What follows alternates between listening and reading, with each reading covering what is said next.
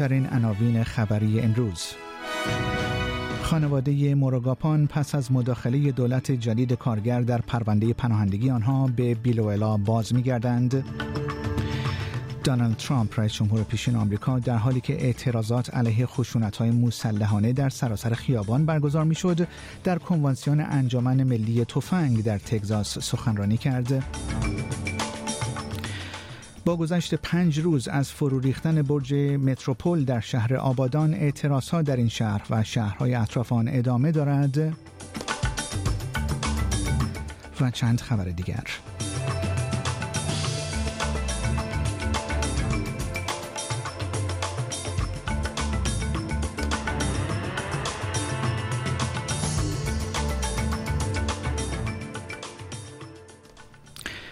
درود بر شما شنوندگان گرامی پیمان جمالی هستم و این اخبار روز شنبه 28 می سال 2022 رادیو اسپیس فارسی است که تقدیم حضور شما می کنم. ابتدا چند خبر از استرالیا خانواده موروگاپان پس از مداخله دولت جدید کارگر در پرونده آنها به بیلوئلا باز خواهند گشت و به آنها اجازه, اجازه داده خواهد شد تا به حامیان خود در این شهر واقع در ایالت کوینزلند بپیوندند. حزب کارگر وعده داده بود که در صورت پیروزی در انتخابات از اختیارات وزیر برای حل و فصل وضعیت پناهندگی این خانواده استفاده خواهد کرد. بسیاری از حامیان این خانواده از بیلوئلا مدت ها بود که کارزارهایی را در حمایت از این خانواده به راه انداخته بودند. جیم چالمرز خزاندار فدرال و وزیر موقت کشور در تماسی تلفنی با فعالان کارزار هوم تو بیلو این خبر را تایید کرد. Well, I've, I've now spoken to the family. Uh, and uh, and they've gone all through the processes at the Perth end. Um, And I really just wanted to ring you and tell you uh, how much we appreciate uh, the way that you've uh, spoken up for this beautiful family uh, and for the great credit that you've brought to that beautiful Queensland town of Biloela. Obviously, there's some arrangements to be made and all the rest of it, but hopefully, you get to see them soon. پنی وانگ وزیر امور خارجه استرالیا به فیجی نسبت به پیمان امنیتی چین و جزایر سلیمان هشدار داد. خانم وانگ که در فیجی صحبت می کرد گفت کشورهای اقیانوس آرام می توانند تصمیم بگیرند که با کدام کشورها در زمینه های خاص مشارکت داشته باشند. او اگرچه گفت که استرالیا می خواهد شریک منتخب منطقه‌ای باشد زیرا کمک های توسعه ای ارائه کرده است. خانم وونگ درباره عواقب منطقه‌ای پس از پیمان امنیتی که اخیرا امضا شده هشدار داد. We want to work with you on your priorities. Uh, we want to work together as part of the Pacific family. Uh, obviously, we've expressed our concerns publicly about the, the, security agreement between Solomon Islands and China. And the reason we have is we, we think there are, as do other Pacific nations, we think there are consequences. Uh, we think that uh, it's important that uh, the security of the region be determined by the region. قرار است امروز شنبه 28 می در محل سیدنی هاربر از بنای یادبودی به یاد نخستین مردمان استرالیا رونمایی شود. این اثر هنری جدید 6 متر ارتفاع دارد و باران نام دارد. از این اثر جدید که ساخته جودی وانسن هنرمند وانی است و در محل تارپین لون مشرف به بندر قرار دارد امروز پرده برداری خواهد شد گفته می شود این اثر هنری از غلاب های ماهیگیری انهام گرفته شده که توسط زنان بومی محلی برای نسل ها ساخته می شد و مورد استفاده قرار می گرفت.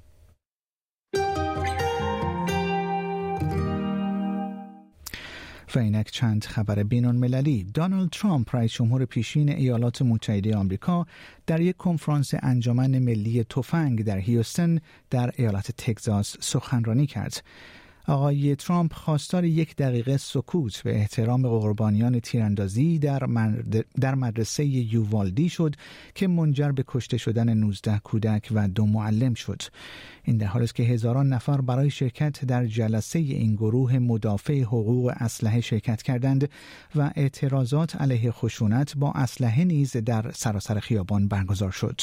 زمان برگزاری این رویداد تنها سه روز پس از حمله به این مدرسه ابتدایی با انتقادهای زیادی مواجه شده است. آقای ترامپ گفت هر مدرسه باید یک نقطه ورودی، نرده های قوی و فلزیاب و یک معمور پلیس یا نگهبان مسلح داشته باشد تا از تکرار چنین حمله ای جلوگیری شود. And we need to expand funding, recruiting, and training for police departments nationwide.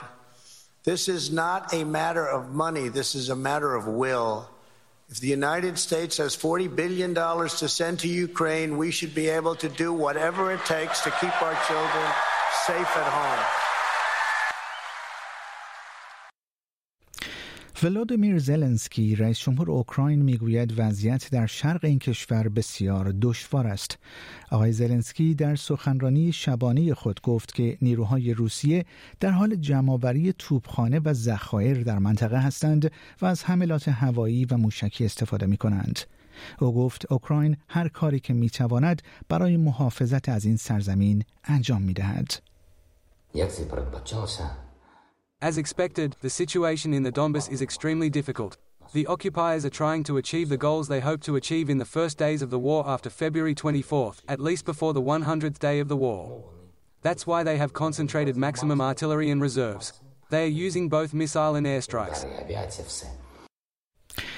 پس از انتشار ویدیویی از خفگی یک مرد سیاه پوست با گاز اشکاور در صندوق عقب خودروی پلیس تظاهر کنندگان به خیابانهای ساو در برزیل آمدند.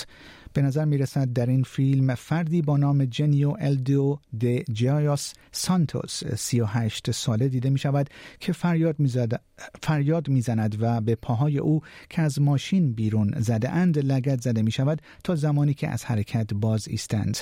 پلیس بزرگراه فدرال در پی انتشار این ویدیو بیانیه‌ای منتشر کرده و گفته است که این مرد رفتار پرخاشگرانه ای از خود نشان داده و در مقابل افسرانی که او را متوقف کرده بودند مقاومت فعالانه ای نشان داده است. داگلاس بلچیور معلم تاریخ و فعال جنبش سیاه پوستان یکی از معترضان است که در این تظاهرات شرکت کرده است. او رفتار پلیس را به رفتار هیتلر تشبیه کرد. We understand that today, the Federal Highway Police acts like the Hitler's SS. And this is not an overstatement, this is just a continuation of a police practice that we know very well how it works. They enter in communities, favelas and black territories, killing people. سازمان جهانی بهداشت می‌گوید نزدیک به دویست مورد آبله میمون در بیش از 20 کشور گزارش شده است. سازمان جهانی بهداشت اگرچه همهگیری این بیماری را قابل مهار خواند و پیشنهاد ایجاد انباری برای به اشتراک گذاشتن عادلانه واکسنها و داروهای محدود موجود در سراسر جهان را مطرح کرد. آژانس بهداشت سازمان ملل متحد گفت هنوز پرسش های بی پاسخ زیادی در مورد علت شیوع بی سابقه آبله میمون در خارج از آفریقا وجود دارد. اما هیچ مدرکی دال بر ایجاد تغییرات ژنتیکی در این ویروس وجود ندارد. سیلوی برایاند مدیر بیماری های همگیر سازمان جهانی بهداشت می‌گوید نخستین توالی بندی این ویروس نشان می‌دهد که این سویه با سویه های موجود در کشورهای بومی تفاوتی ندارد و شیوع آن به دلیل تغییر در رفتار انسان است.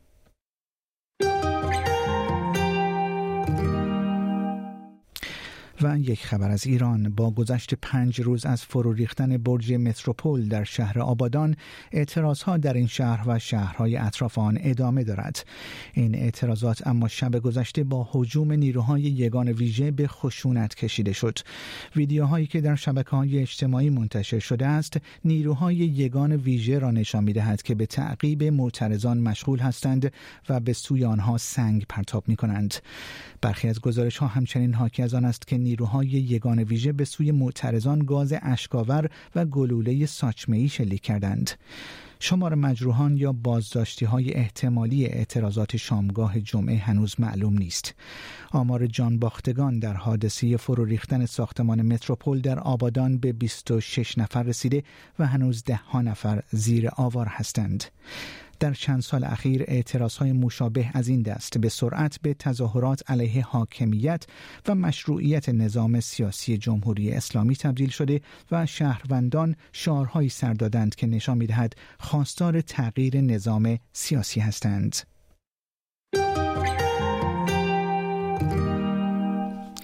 و اکنون نرخ برابری دلار استرالیا در برابر برخی از واحدهای پولی رایج. یک دلار استرالیا در بازار ارز جهانی امروز معادل 71 صدم دلار ایالات متحده 66 صدم یورو 56 صدم پوند انگلستان و 3278 ریال ایران معامله شد. و یک خبر ورزشی کوتاه نوواک جاکوویچ اصرار دارد که از استرالیا کینه‌ای به دل ندارد و هنوز هم مشتاق است تا سال آینده برای حضور در مسابقات تنیس و دستیابی به رکوردی تاریخی به این کشور سفر کند. مرد شماره یک تنیس جهان که به دلیل شرایط واکسیناسیون خود پیش از مسابقات تنیس اوپن استرالیا در سال جاری از کشور اخراج شد همچنین گفت خوشحال است که پناهندگانی که او در یک مرکز بازداشت مشترک با آنها زندگی می کرده اکنون همه آزاد شدند. آقای جوکوویچ گفت با آنکه از تغییر دولت در استرالیا آگاه شده است اما هنوز نمی‌داند که آیا ویزای او برای سفر به استرالیا ابقا خواهد شد یا خیر.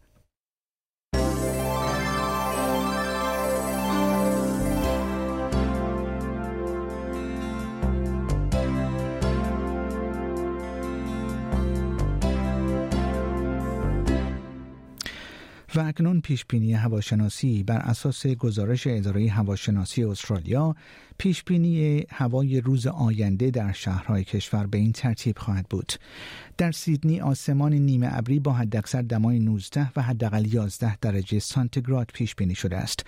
ملبورن روزی نیمه ابری را با حداکثر دمای 16 و حداقل 7 درجه پشت سر خواهد گذاشت. آسمان بریزمن عموما آفتابی و حداکثر دما 22 و حداقل آن 15 درجه خواهد بود. پرت روزی نیمه ابری رو با حداکثر دمای 18 و حداقل 8 درجه تجربه خواهد کرد.